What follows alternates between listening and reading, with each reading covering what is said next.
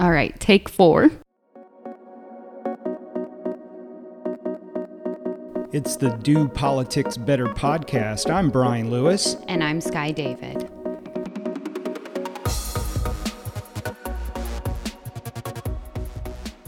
Happy Friday in Seapole.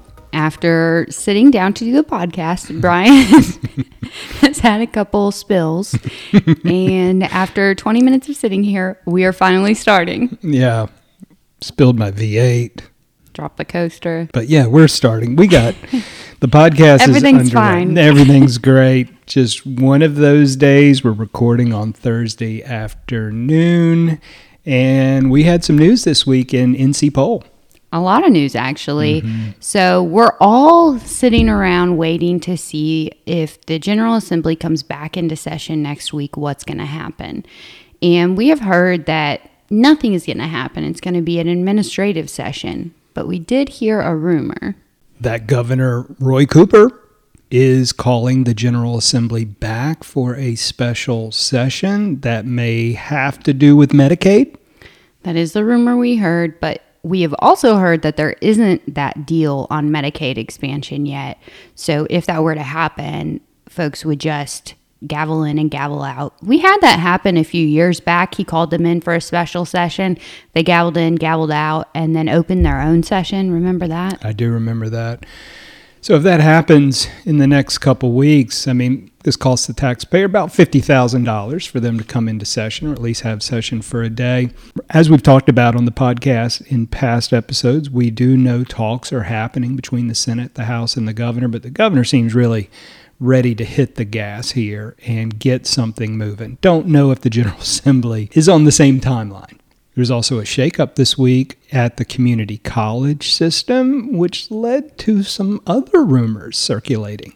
Yeah, on Sunday, the Assembly released a long form article about the community colleges ousting Thomas Stith, who is well known in the North Carolina political circle. He has been there since 2021, mm-hmm. I believe. And they had a closed door meeting on Friday. And so the rumor started circulating that he would be out. And then a couple days later, he resigns and everyone's talking about who will be the next president of the community college system. Yeah, a little bit about Stith. He was Governor Pat McCrory's chief of staff, used to be on the city council in Durham, ran for mayor in Durham, and then he went to work for the Trump administration. The assembly broke news that Stith had been under fire for quite some time, and it should be pointed out that the community college system has had a lot of presidents over the last few years.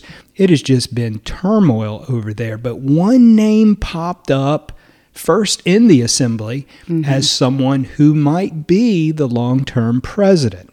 We talked about this right after I read that article on Sunday. I think I texted you about it and said, Do you think that Senator Ballard will be the next president? Yeah, Senator Deanna Ballard. She was on the podcast earlier this year. She is an education senator, if there ever was one. She chairs the Senate Higher Ed Committee, appropriations over there, and is well respected in education circles. In fact, this week she was speaking at the Hunt Institute on education policy. But the question is, you know, one, is this job being slated for her? Number two, is this a good move for her? I think a lot of us have been wondering what is Senator Ballard's next move? She lost a primary race to Senator Ralph Hise back in May. That was a very hotly contested race. She has stayed active. She was very much a player in the General Assembly this past session. She is very active on social media. Is this a good move for her? I guess we'll find out. When we had her on the podcast, you pointed it out. Like, she is impressive. She's worked in the Bush White House. People see her as a future congresswoman, maybe if Virginia Foxx steps down. Does she run again against Ralph Hise for that Senate seat as DPI superintendent in her future?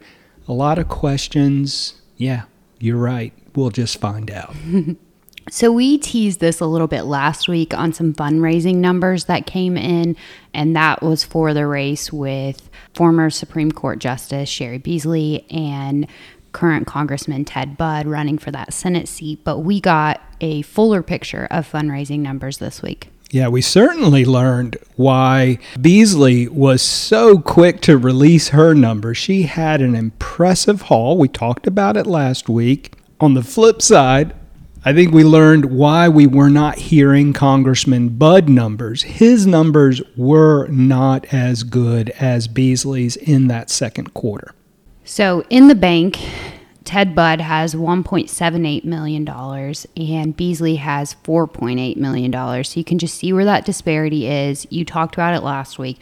We expect some federal funding to come in for him and we'll see how that shapes up. But here in North Carolina, the House and the Senate Republican caucuses were also quick to talk about their numbers. No surprise here. Republican leadership really hauled in the cash, and it was reflected in this last report from Friday.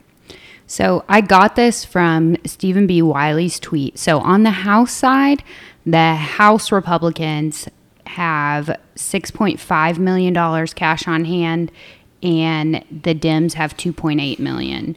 And he did provide some context that in 2020, after the second quarter, which is where we're getting the numbers from, the GOP had 4.7 and the Dems had 5.8. So it was mm-hmm. much closer then. So if that kind of forecasts anything, I don't know if it does or not, but it looks good for the Republicans.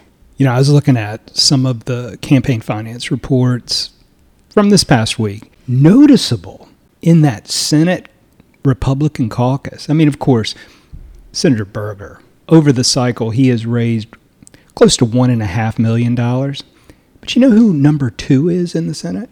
Who? Senator Jim Perry. He has raised $618,000 in the cycle. Number two, he's over Brent Jackson, number three. It is, uh, you know, you got David Craven, Todd Johnson, Michael Lee. The list goes on. And we're going to, we have our intern actually working on this project. We're going to get a comprehensive list of all of the legislators that are currently in the General Assembly. And we're going to look at what they're raising. Brian just listed a couple of the individuals on the Senate side, but the since we did the House GOP totals, oh. the Senate GOP has raised more than $8.5 million this cycle, and they have 6.6 million on hand, and that is about three times as much as the Democrats. We've said it in past podcast editions that it looks like Republicans have caught a perfect storm. There is so much dissatisfaction with gas and inflation and interest rates this is going to be a factor going into the elections this fall. Of course, on the Democratic side, we've said it in past podcast editions, they are banking on abortion being that issue. But if you look at these numbers, it tells a huge story as to where we're going in the election. But it is interesting that our in state numbers for the House and Senate, the North Carolina House and the North Carolina Senate, are mostly Republicans raking in money. And then for the Senate and the congressional candidates, the Democrats have more money. That's right. I mean, so balance of power at the U.S. Senate, I think, is in play. Balance of power at the General Assembly is not. Of course, you know, you could sell the supermajorities. I think that's what everyone's saying, supermajorities. But Skye, if you and I were to take this podcast outside the office and do an interview on the street and ask folks what they think of supermajorities, no clue. You certainly understand that we have a 50 50 U.S. Senate and that the Cheri Beasley race could tilt power or keep power. It's also, I think, easier for these U.S. Senate candidates to raise money nationally. Yeah. It is hard for a senator Todd Johnson to raise money in California, but Cheri Beasley can do that because she could say, "Look, we are trying to get a majority in the a working majority in the U.S. Senate." So as the election gets closer, like you said, the issues that are on folks' minds, you have inflation, gas prices, and also abortion. And today, again, we're recording on Thursday. Attorney General Josh Stein said, I am not going to ask the court to enforce the 20 week ban in North Carolina. It was a departure from what he said a few weeks ago. The General Assembly leadership, Senator Phil Berger, Speaker Tim Moore, had written him a letter asking him to act on the Dobbs decision, which would implement the 20 week ban here. And Attorney General Stein said that he was leaving this up to professional staff. He seems to be weighing in now, and I really don't know how he's able to make this decision. It feels like, again, Scott, I'm not an attorney, you are, so I'm asking the question. When the Dobbs decision came down from the United States Supreme Court, it seems that that 20 week ban that the General Assembly passed a few sessions ago would go into place because of the Roe decision. Roe's gone, Dobbs is in its place. Why are we not at 20 weeks? I don't know. I think it's definitely setting up that battle for this year, even though we didn't expect anything on abortion to come in North Carolina until next year. Something interesting on Twitter this morning after Attorney General Stein made his decision kind of got people's attention as it pertains to politics. Senator Thom Tillis tweeted, It's disappointing that an, in addition to refusing to do his job, North Carolina's Attorney General is openly endorsing partial birth abortion. Senator Tillis is taking aim at Attorney General Stein, and the question has been lingering for months now is Senator Tillis looking at this 2024 race for governor? We're going to continue to watch that. Rumor circulating. We'll see. While the General Assembly is not technically in session right now, and we we have these sessions scheduled until the end of the year, there are a couple of folks who have moved around.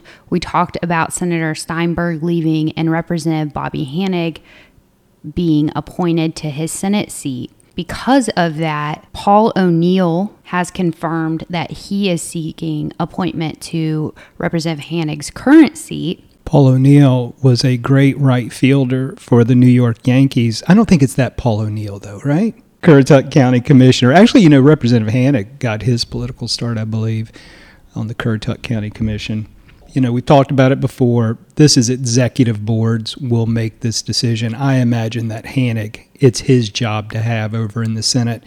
And a lot of folks ask, why would you do that? You're already in the House. He is running for the North Carolina Senate. And I think the calculation for Representative Hanig is it is easier to run as an incumbent. When you get to put that yard sign up that says elect Senator Hanig, incumbency is a powerful tool in elections. So, you know, a few weeks ago, we had Representative Grier Martin on the podcast. He resigned his seat July 8th. He talked about it in our podcast interview. Go back and listen to it. A replacement was named last week. There was a replacement in the General Assembly. Jack Nichols, a longtime Raleigh attorney, was tapped by the Democratic Executive Board in that district to serve out the remainder of Representative Martin's term. But they kind of did something interesting. They didn't say Jack Nichols would be on the ballot in November. The executive board selected Zach Paget to be on the ballot in the place of Grier Martin. Grier Martin had filed for election. But then we got news this week that Zach Padgett isn't going to be on the ballot. That's right. He had posted, and he is an assistant attorney general at DOJ here. And he said, after much soul searching, I've decided now is not the time for me to run for office. So, what comes next? The next step is next week, this Democratic executive committee here in Wake County is going to convene and they're going to try to figure out who is going to be on the ballot. If you want to be on the ballot in mm-hmm. November, you need to start making those calls right now. I have a feeling that Jack Nichols may be the person that they put on the ballot. You know, Jack has run in past elections. In fact, he ran against Josh Stein in 2008 when Josh Stein ran for the Senate. Jack lost that race. I could see him making a run at it. What's interesting is that this is a pretty safe Democratic seat. Yeah.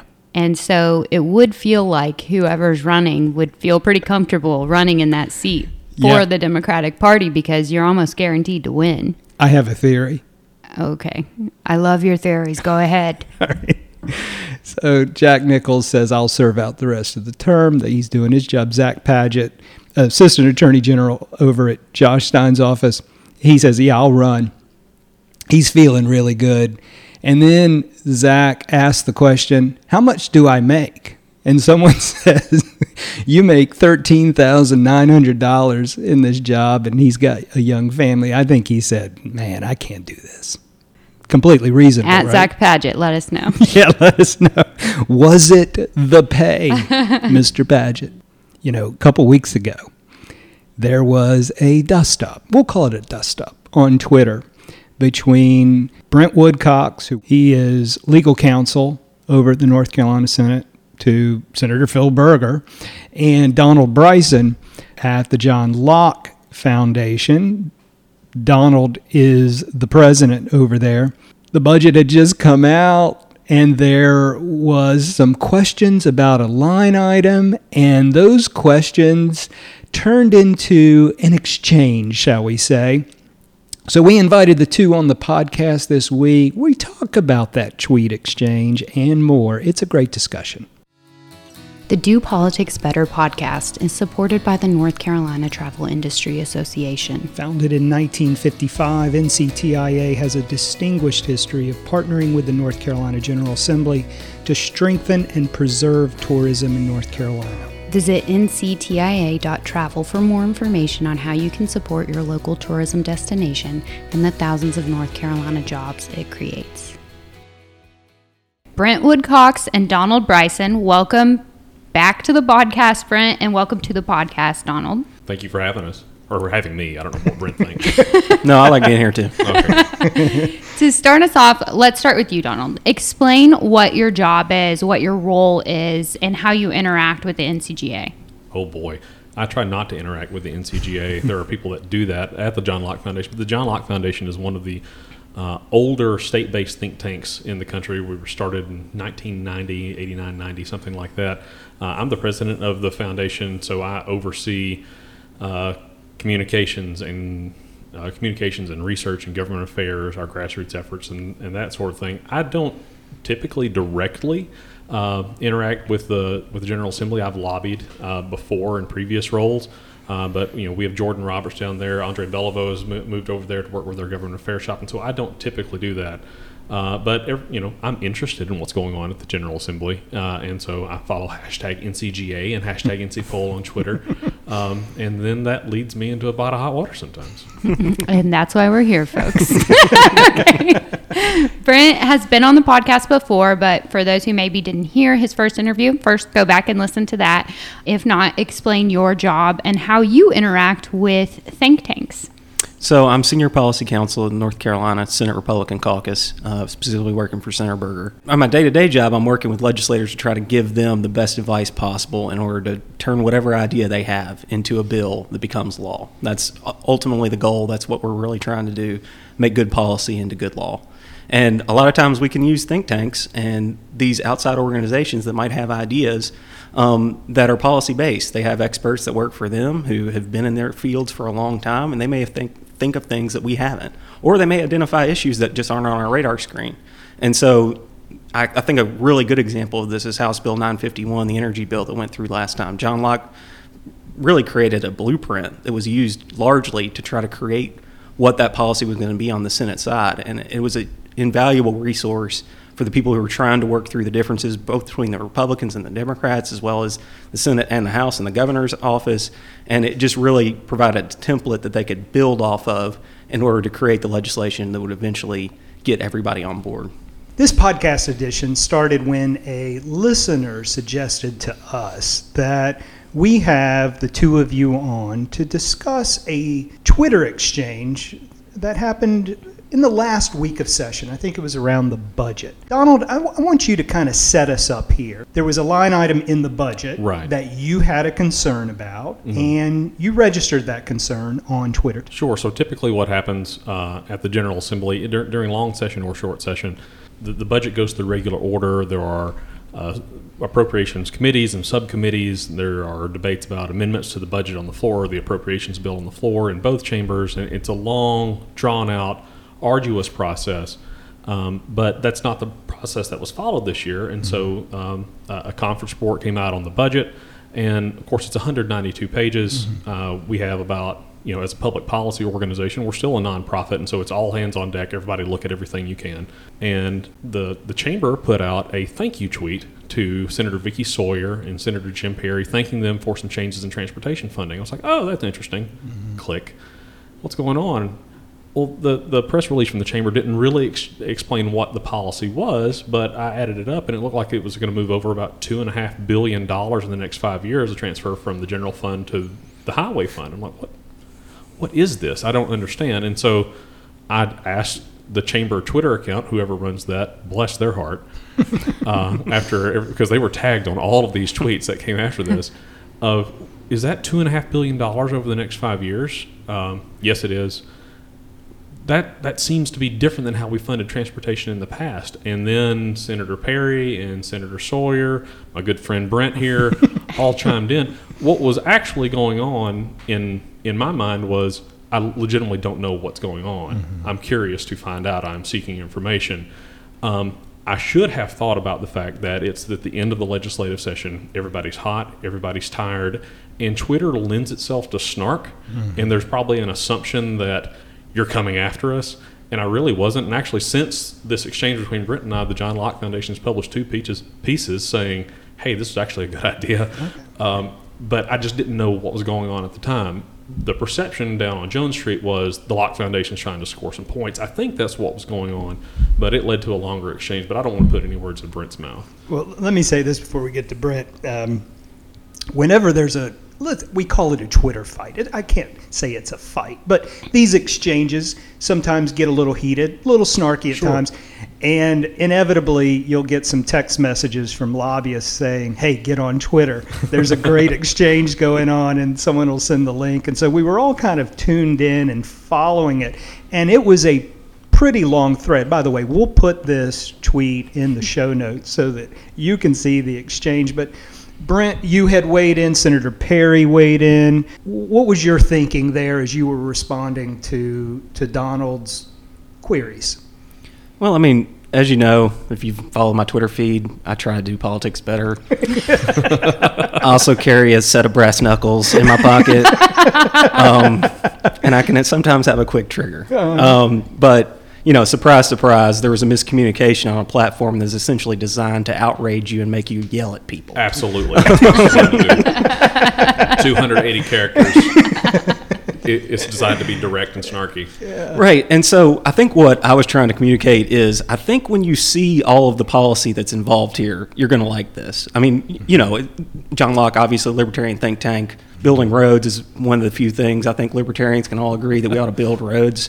Um, so, like, we at a baseline, we all agree that there is there's a problem with our transportation funding formula that's gone back a long time and has not been fixed. Excuse me if I'm wrong. It's all about the electric cars and the hybrids not paying full freight in the gas tax. Is that where the gist of it is? That's a part of it, and Okay. and, the, and that Right. there's not necessarily as many people on the roads driving. The the gas tax is variable. I mean, there there's lots of problems with with the funding mechanism. We've also tried to stop stealing from the highway fund over the last decade or so, which was something that was going on with previous general assemblies Yeah.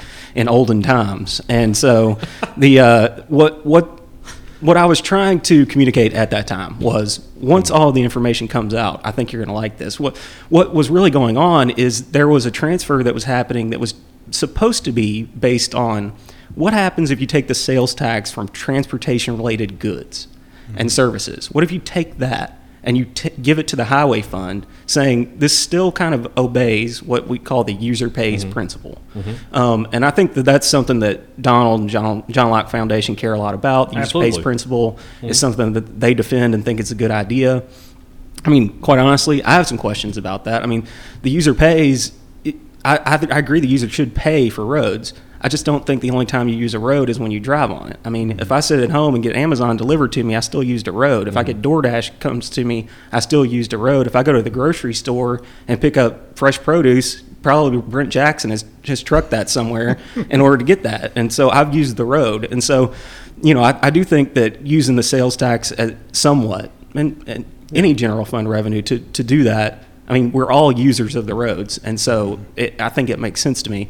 And, and it seems like that is essentially where uh, the Locke Foundation, I'm not going to put words in your mouth, but I saw John Hood's um, column in, in Carolina Journal. And so it seems like at the end of the day, people think this is not a perfect solution and not a long term solution. It's more of a band aid, but it's at least a step in the right direction. Going back to the original tweet, what made you think that the best place for me to ask my questions is on Twitter? Oh boy, you, you want to talk about process? um, and, and I had a good conversation with Senator Perry and, and another one with Senator Sawyer about this. Of just by proxy of the process that happened with the budget this year, typically, you know, we would have heard public discussion in transportation appropriations in both chambers and that sort of thing. It, and people just didn't have a chance to get all of that.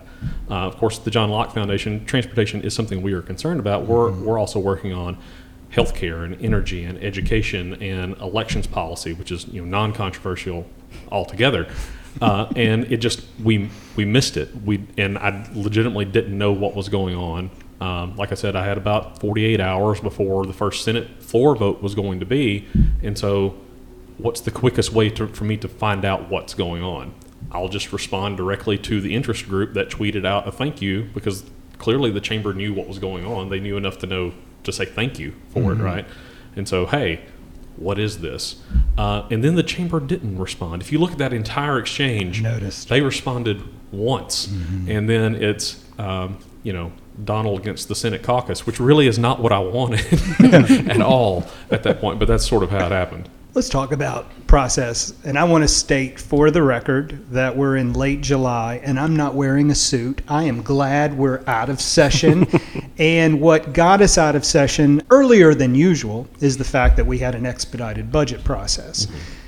But Brent, that does come at a cost, right? This budget just kind of came from on high and it does jam things up as you're trying to process it, right?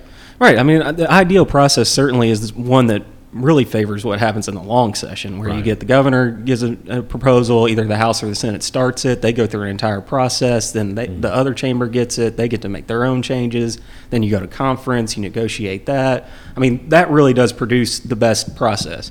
Obviously, we adopt biennial budgets, so it's mm-hmm. two-year budget, and then the second year we just make adjustments. Mm-hmm. Now, sometimes in the past we have done what looked more like a regular process, mm-hmm. but sometimes in the past we've met for three months, and because we had met for 11 months last year, no one really had the appetite to do that. So it was a six to eight week session, and just the reality of getting the, the budget chairs together, the the sub chair areas, and then to get the corners together in order to actually produce a budget, it just takes that long. It just mm-hmm. takes the entire session. Yeah. Um, and so, yeah, I mean, I think that it's a fair criticism to say like this could have been rolled out in a way that people would have had more opportunity to study it and learn about it.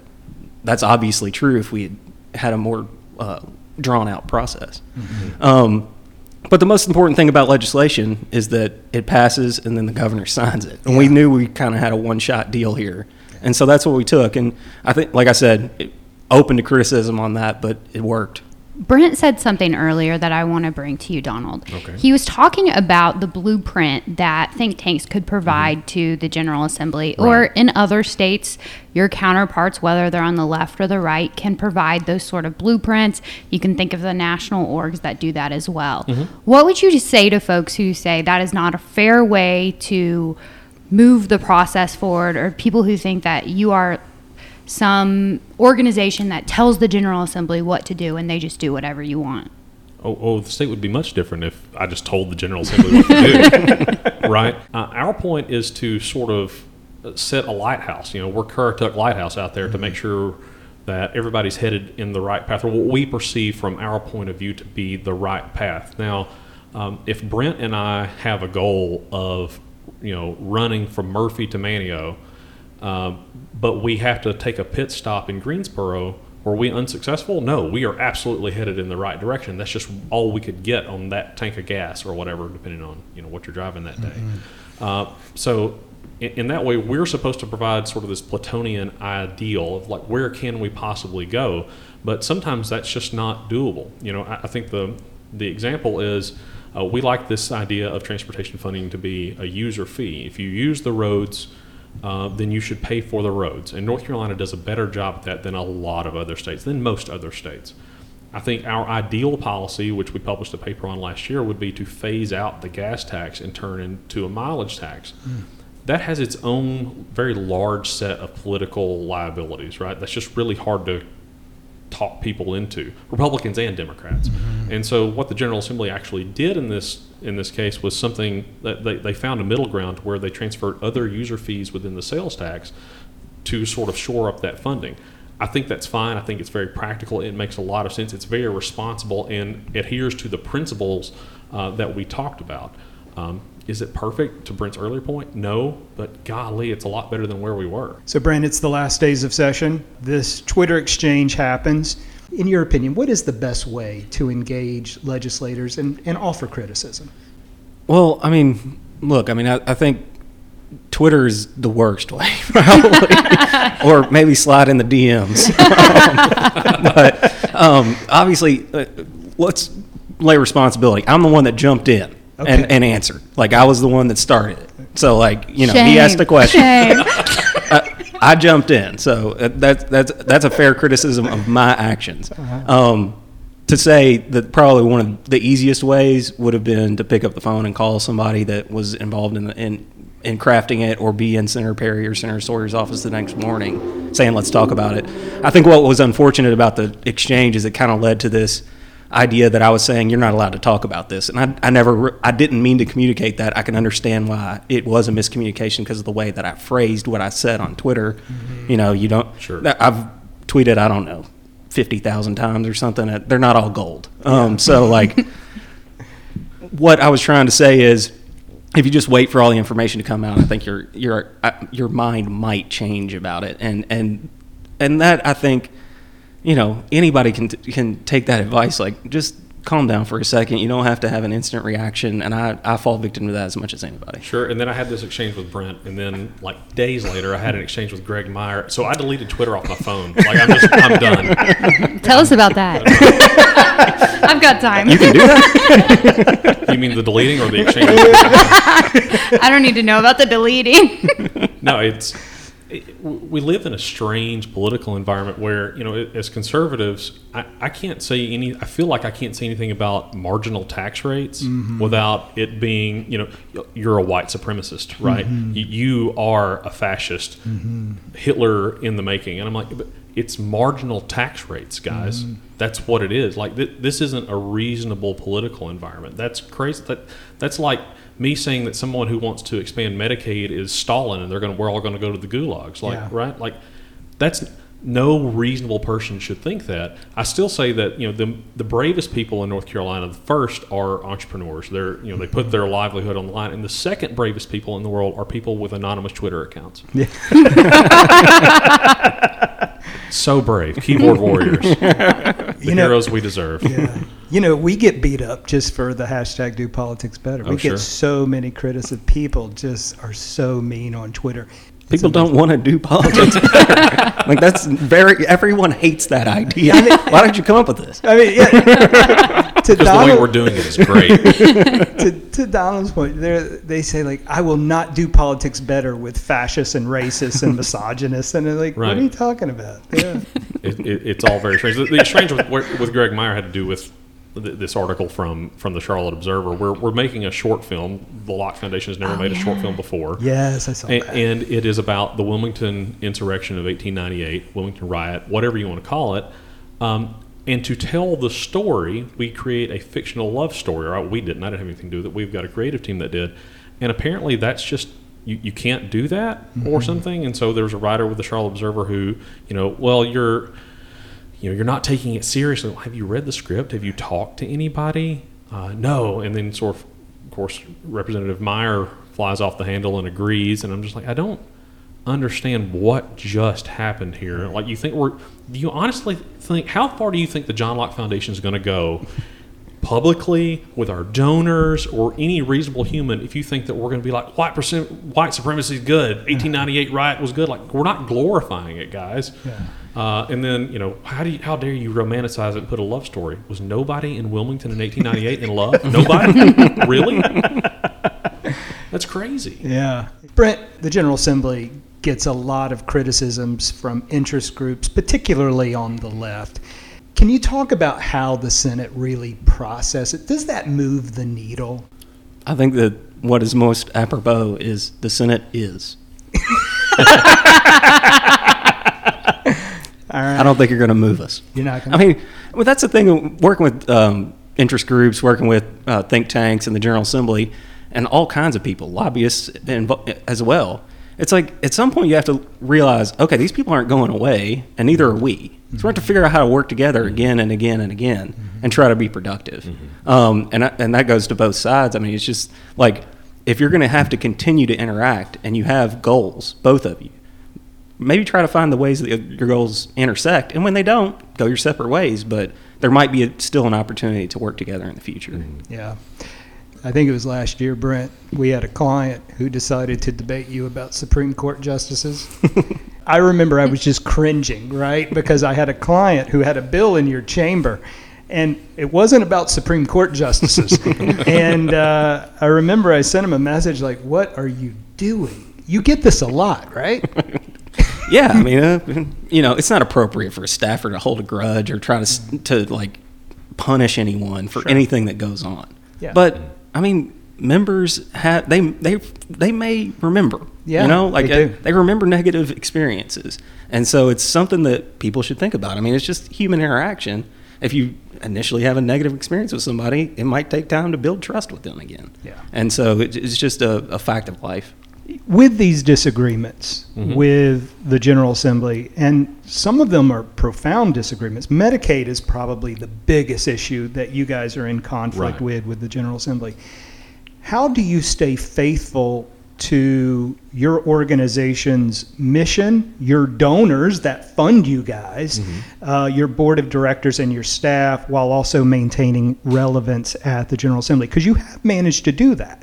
Medicaid expansion is a great example. Uh, The, the number one rule I would think I would say, and a, a lot of people left and right will disagree with this tactic, but it's civility. Um, all I can do is lay out as many facts as possible, even if I am emotional about them, I, is to continue to lay out as many facts as possible to um, uh, you know, state senators, state representatives, or, or whoever, um, and try to help them understand. There might be some emotional arguments there. Uh, I think that a lot of people who haven't been around this game or or politics generally think that automatically that means to go to you know we were talking earlier about accountability measures and you start electioneering against those people and all that and sometimes that's the case but understand that when you do that you are crossing the rubicon you that relationship is over and you're not going to be able to do anything else with them ever again the general assembly may end up expanding medicaid they very well may but you know what the general assembly is right? it's going to continue to be there, and we're going to be concerned about reforming Medicaid, and we're going to continue to be concerned about transportation funding and the budget and tax reform and education policy and that sort of thing. And so I have to be able to go down and talk to Senator Rabon or Senator Perry or uh, you know Senator Berger, any of those people on other issues. So, Brent, has there ever been a time where you're arguing with someone on Twitter or an interest group is attacking you for something or your chamber or your boss for something where you walked away from the fight and you said, you know what? They really moved me on this?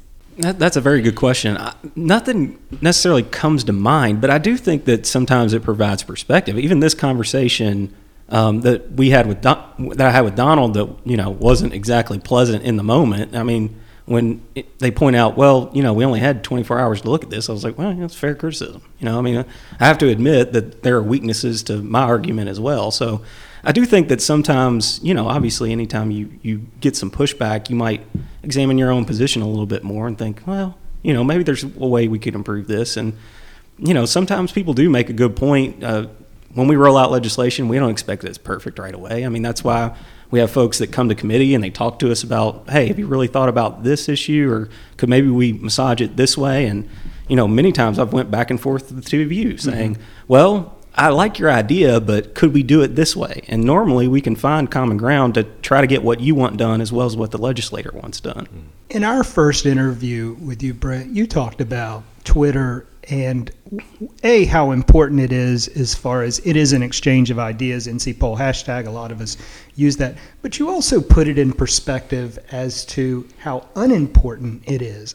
Yeah i mean twitter isn't real life. And like 95% of the posts on twitter it's on the NC Pol hashtag are like from people that are as far as they can be to the right or the left and aren't trying to convince anybody of anything. They just want a virtue signal. They just want to make sure everybody knows exactly where they stand on every issue. Right. And if, if, you wait long enough, you're right. It eventually becomes about fascism or white supremacy. Just hold on. just watch the argument play out. It'll be less than 24 hours. Mm-hmm. We'll get to it. Um, so, I mean, I just think that it can be a productive place. It has become a less productive place over time. But I do think that there are th- there are conversations that happen that are good, mm-hmm. um, and that when people come forward with an idea and they articulate why they're for it and how it can make things better, mm-hmm. that's a really good way to work with people on Twitter. I, I like y'all's Instagram account. Anytime you have a bill, you highlight the people that are doing it, you explain what exactly what it does in a succinct way, and you advocate for it. I mean, that is really the perfect way to, inter- to interact with the General Assembly because you're not only pushing forward your idea, you're not only advocating for your client, you're educating people, and you're also thanking people when they get it because people need a reward structure in order to continue to pay attention, continue to try to make good public policy, and continue to want to interact with you. Yeah. We're going to clip that to get new clients. yeah, you we yeah, yeah, we have a general rule: we praise in public, uh, we criticize behind closed doors. So we were talking about the process of the budget and the way that came out, and you didn't feel you had a lot of time. Everybody at Locke's looking at the budget together.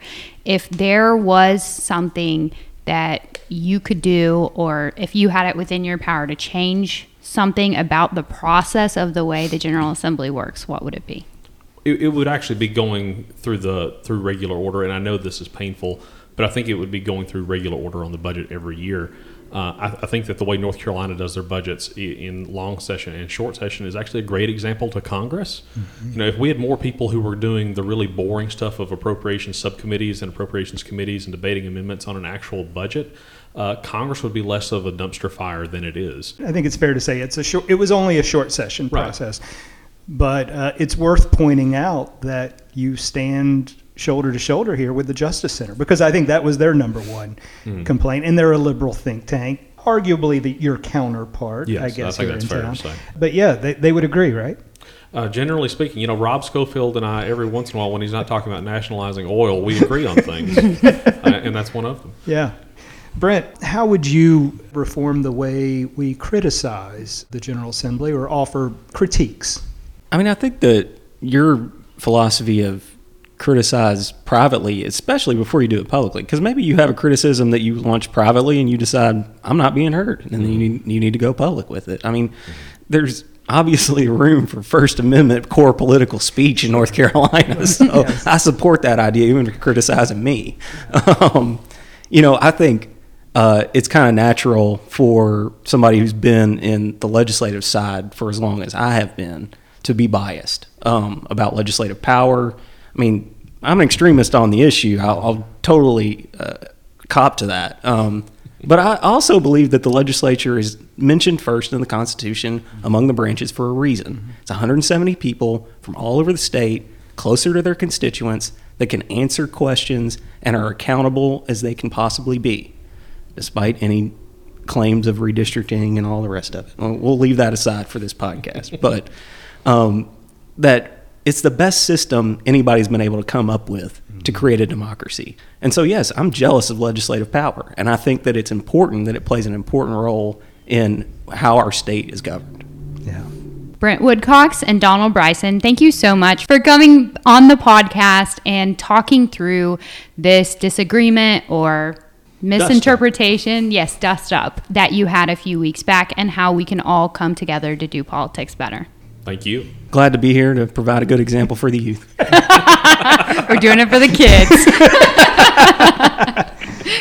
The Do Politics Better podcast is sponsored by the North Carolina Beer and Wine Wholesalers Association. Beer and wine distributors in North Carolina are family owned companies that directly employ more than 5,600 men and women across the state. The North Carolina Beer and Wine Wholesalers Association works with the General Assembly to develop alcohol policies that ensure fairness in a competitive marketplace and promote responsible behavior. Visit the North Carolina Beer and Wine Wholesalers Association at ncbeerwine.com for more information. So if you came here for a fight, maybe that's not what you found in the podcast, but was a really interesting discussion into the weeds a little bit about think tanks versus how things operate at the NCGA and how to register your complaints to them.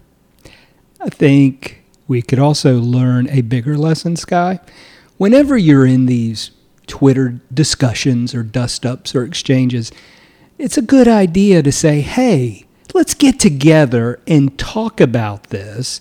And I think you will find that agreement can be found. It's not to say you're going to change someone's mind, but I think you get to see the other person's perspective. If you're out there and your tendency is to have some sort of Twitter discussion, think about meeting someone at a local bar and just talking about it there. Tweet, of, the, week.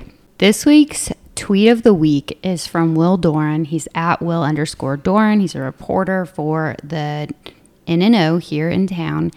And his tweet is I regret to inform all my NC Pol followers that the Outback Steakhouse PAC has not been active for over a decade. Oh, man. But like, what were they lobbying for? I think about Cheaper that. onions. Yeah, cheaper onions. That's where you get the bloomin' onion, isn't it? Yeah. You know, I operate, or I work on a federal PAC, mm-hmm. and when I go into the FEC to find them, sometimes I like you just have to laugh at the PAC titles. All right, what's some interesting ones? So some funny ones I would include are Empire Strikes Pack, Six Pack, Okay. and Just Drink the Kool Aid Pack. Oh, I love it. this is your sign to get more creative. Yeah, it's like these vape stores. You see Darth Vapor or whatever that's out there. They just, yeah, these are great names. Love it. You have a real problem, Huge problem. and I'm not talking about getting taller. Yeah, yeah, I am trying to get taller. I've Mm-hmm. resigned myself that I'm not going to lose weight. Yeah. It's impossible. So you're going to get taller. Yeah, I'm working on getting taller. So every day this week, he's asked me, Do I look taller? And then you said you thought you grew. hmm maybe a quarter of an inch. Mm-hmm. I'm working on it. I think uh, we'll see, but I'm trying to lose weight, and I'm trying, as we talked about a couple weeks ago, I'm trying to get into some better habits. Right. And remember when we talked about your sleep schedule? hmm Yeah. So let's just update people. How is that going for you? Not good. Yeah.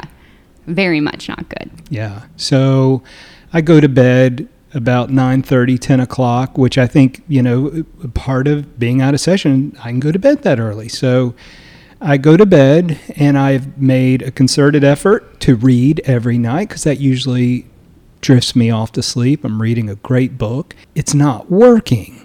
And I find myself just putting the book down after a few chapters and I can't sleep. I am in a very bad place with insomnia. Now, I am doing some things with this insomnia because I'm not just sitting there frustrated. I've been getting some stuff done. Yeah. So, great example. This morning, I wake up, I see some emails from Brian 1 a.m., 1:45, 4:43 a.m. I wake up at 4:45 a.m. So I'm realizing this dude is still awake from yesterday while I'm getting up for the new day. So I was like, this is not good. And so I texted you. I'm like, I'm a little worried about your sleep schedule. Yeah, it's it's bad. Uh, I have been working through the night. That has helped. You know, I've gotten some work done. That Although I'm not sure the, the brightness of having a screen in front of you is going to help you go to sleep. But, you know, I'm not a specialist here. you say that, but you know what's worse than staring at a screen at two thirty in the morning? Trying to get taller at 2.30 in the morning. Trying to get taller is difficult. I'm working on it though. Being alone with my own thoughts is worse than staring at a screen. I just sit there and go through list of things. I mean, what do you have to think about at 2 in the morning that Every- can't be solved? everything everything i am so awake at 2:30 in the morning Yeah. i have been getting my exercise in and actually it has helped me go to sleep in fact i was thinking about moving my exercise up in the night like maybe midnight but what i do past few nights i leave the house at about 2:30 in the morning and i walk 3 or 4 miles through my neighborhood just to get my exercise in. Now, here's the good thing I finally go to sleep at 4 a.m. I'll wake up at 8, which is late for me because I like to get up early. But it is great to put your watch on and see that all your rings are pretty much closed and you've gotten about 7,000 steps in and you you're just starting your day. I don't know what to do. If anyone has any suggestions, I've tried all sorts of things, you know, And what have you tried? soothing videos on YouTube. Weird. Okay. Uh, I have counted sheep. I have li- I don't think that's a real thing. I know, but I thought, well, you know, it worked on the cartoons. I'll, Okay. I'll tr- count sheep. Reading, reading usually does relax me, but you know what? You know what is happening? But you're listening to the thoughts in your head instead of reading the words on the page. It had that is so true. I'll be, I'm reading a great book. It's called The Paper Palace. But I find I'm sitting there reading the pages and work creeps into the chapter. So I'm reading the words, but suddenly this client appears and I'm thinking about that while reading the words. It, and you know, we're out of session. There's nothing I can control right now. What's done is done. When you can't sleep, it, you start to panic, right? I at least I do. I look at the clock. Mm-hmm. I start, Can't look at the clock. I, am counting down. I'm like, oh, I've got six hours. I've got five hours. Uh, Someone help this man. yeah. If you have, If you have tips for sleeping, getting taller, Mm-hmm, whatever they are, reach out to Brian yeah, I need to get taller. separately. I don't want to hear about it anymore. Yeah, I am getting my exercise in. That is a good thing, right? Yeah. Yeah, I mean, look at me. My rings are almost closed. Look Mm. at that. You know what I think the origin of my insomnia is? Is because in my effort to get taller, I am not binge eating at night. I'm not eating big bowls of cereal because you know what really does put me to sleep is a full Sugar. sugar. if I can go downstairs and knock out about three bowls of Froot Loops, then yeah, I can sleep like a baby. But I'm not doing that. I think my body is mm. telling me, Brian, go downstairs and eat Froot Loops. So you could either be a fitness model or you could be someone who sleeps. hmm I'm committed to being taller Okay. because I'm not going to lose weight. I think that's enough of your personal life. Join us next week while we talk about Brian's other problems. Yeah, we may turn this into a call-in show. We need some answers to my problems. As always, thanks for listening. We really appreciate all of y'all. And we will talk to you next week. We will give you an update on Brian's sleeping problems, talk about the new issues in NC Poland, and whatever else comes up next week. Until then, get some rest, enjoy the summer, and remember to do politics better.